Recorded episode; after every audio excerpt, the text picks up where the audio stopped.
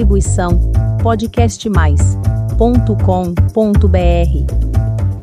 Eu sou o Dr. Fernando Cipriano e você está no canal de podcast Psicologia com Psicologia. Caro ouvinte, o tema de hoje é deveras complexo: inveja. Então vamos começar pela definição. A inveja constitui-se num afeto, portanto, na reação do indivíduo diante do bem-estar alheio. De que reação estamos falando? Dois pontos: sofrimento acompanhado de raiva, acompanhada de intenções destrutivas para com o objeto invejado. Quais as características dentre todos os afetos a inveja é o único que se manifesta na dor. Ou seja, para existir, a inveja reivindica a vivência dolorosa. Outra característica, ela produz uma condição de existência. Dizendo de outro modo, o invejoso é e nunca poderá abandonar essa condição enquanto existir a estrutura da personalidade desse indivíduo é composta, tem em si a presença do afeto, inveja, como definição do seu modo de perceber a sua existência e a existência do outro. Construir uma frase que exemplifica, que dá a dimensão do que estou querendo dizer. O invejoso possui olhos de inveja. Ponto. E qual a origem da inveja? Dentre todas as explicações, a que lhe apresento vem de Melanie Klein, psicanalista austríaca. Ela situa a origem da inveja no primeiro e no segundo ano de existência da criança sapiens sapiens. Justo naquele instante em que a criança apreende que existe separada do objeto amoroso e apreende a dependência absoluta em relação a esse objeto, que ora satisfaz suas necessidades básicas, que ora não satisfaz porque não se apresenta no instante da necessidade.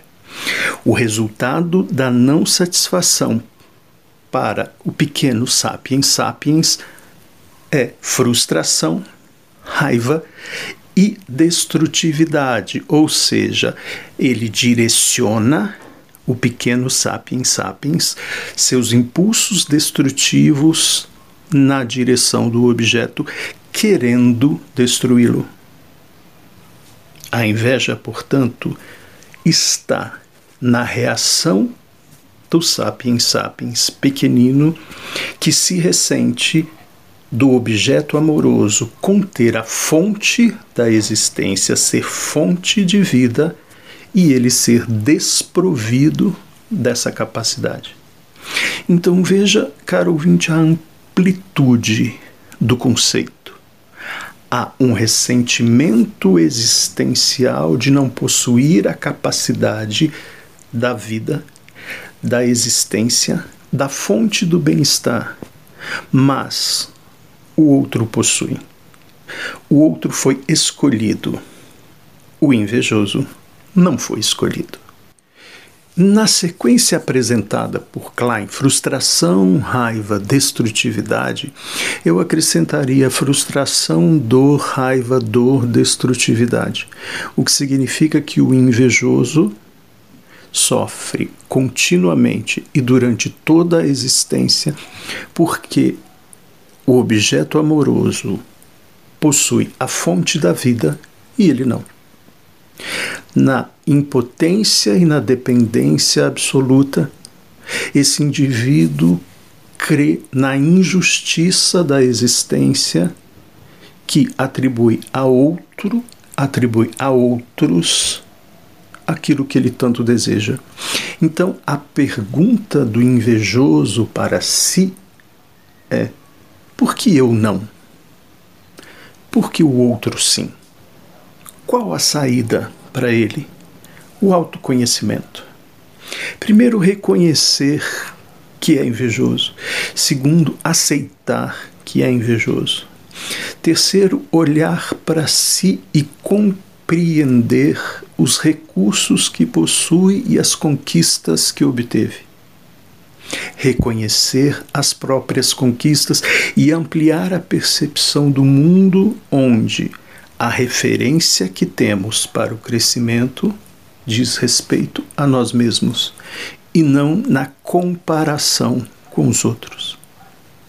Talvez esse indivíduo um dia consiga, com muito esforço, uma ampliação de consciência em que ele perceba o jogo da existência e perceba que é uma peça dentre tantas outras e que a ele não há o impedimento do crescimento e da evolução, mesmo que ele tenha se colocado num lugar equivocado no jogo.